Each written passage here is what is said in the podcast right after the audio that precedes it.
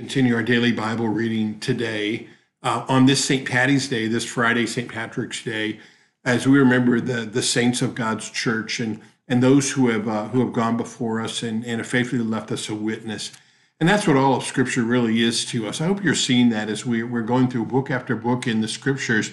This one in particular, 1st, 2nd, and 3rd John, and 2nd John, which is where we're at for today, um, on this Friday, Second John. And You just see such a pastoral heart right here. This is not some dry, you know, lecture in a classroom or you know trying to beat theology down someone's down someone's heart. This is the disciple whom Jesus loved, who who because he's been loved now shows that love to others, and we see him showing that to this this congregation, this church that that he's taken under his wing and and uh, said he's he's helped them to begin um, so taught them about the faith in the beginning and now concerned about their faith afterwards, um, which is a great example for us too. We're not only just concerned about bringing people to faith, but but keeping them in that faith too, and concerned when people stray from that faith.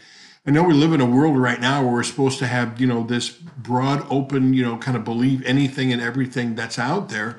But there's truth and there's stuff that's not truth. And we need to be aware of that. And, and we need to be sensitive to that and, and make sure we fight for, for what is the truth uh, because if something's not the truth, then it's a lie. And, and a lie in the end, um, we can believe that for a time, but in the end, we're going to find out it's not true. And, and then that it's going to be a lie. And, and it's nothing to hold us up and, and nothing for him to hang on to. Uh, but we hang on to the, to the word of truth uh, from the one who is the way, the truth, and the life, and that is Jesus Christ. So notice the beginning here. He says, the elder. So a term oftentimes used by, by pastors at that time, someone who is uh, older, more learned, um, uh, takes responsibility for, uh, realizing that that he has a responsibility there. And as he's writing to the church here, notice how he describes the Christians there. They're the elect lady. The church is the bride of Jesus Christ. We are the bride of Jesus Christ. And um, we are his bride because he chose us, because he was faithful to us, because he gave his life for us, like that, that perfect husband who laid down his life um, for his for his bride, the, the church and then of the children too. And I love that the way he includes here, the church is not, you know, the children are not the church of tomorrow. The children are the church of today, um, uh, included there. And then he, he expresses his love for them, whom I love, but I love in truth. In other words, I love enough, I love you enough to tell you the truth, even when it's something maybe you don't want to hear, even when it's something that exposes a lie.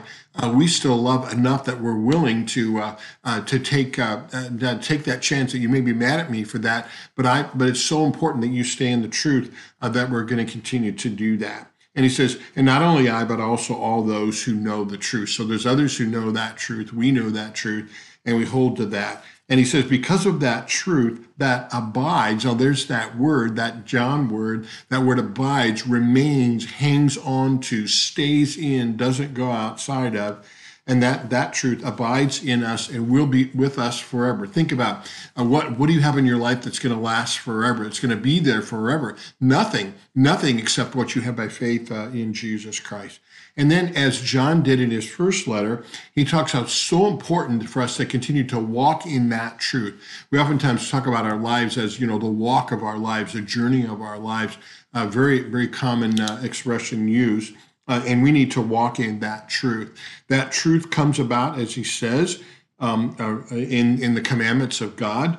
Um, he says, not as though I'm writing you a new commandment, but the one uh, you had from the beginning, and that command is to love one another. Remember, love is a, is a summarization of the law. Love God with all your heart, soul, and mind. Love your neighbor as yourself. Um, Jesus fulfills the commandments for us because he loves us. We want to keep those commandments because we know he loves us and we know he would give them to us for our good. And so, out of love for him, because he first loved us, you know, we follow those commandments too. Why is that so important? Because as he said, and, and again, this came up in First John 2, verse 7, there are many deceivers. Now, notice that many deceivers that are going to try to uh, deceive us from the truth. And what are they most principally going to attack? Jesus Christ. And, and most importantly, that God sent his son into the world. He was born into the world. In other words, Jesus Christ in the flesh, 100% human for us, although also, um, and, and also 100% God for us, um, but that he came, you know, that he came in the flesh uh, for us. And what's he do? Um, he doesn't want us to lose what we've had from the beginning, Um, and then he talks about that reward that we have. Remember that that reward that we have is not one that we've earned, but one that's been given to us, earned by Jesus Christ, and ours by uh, faith.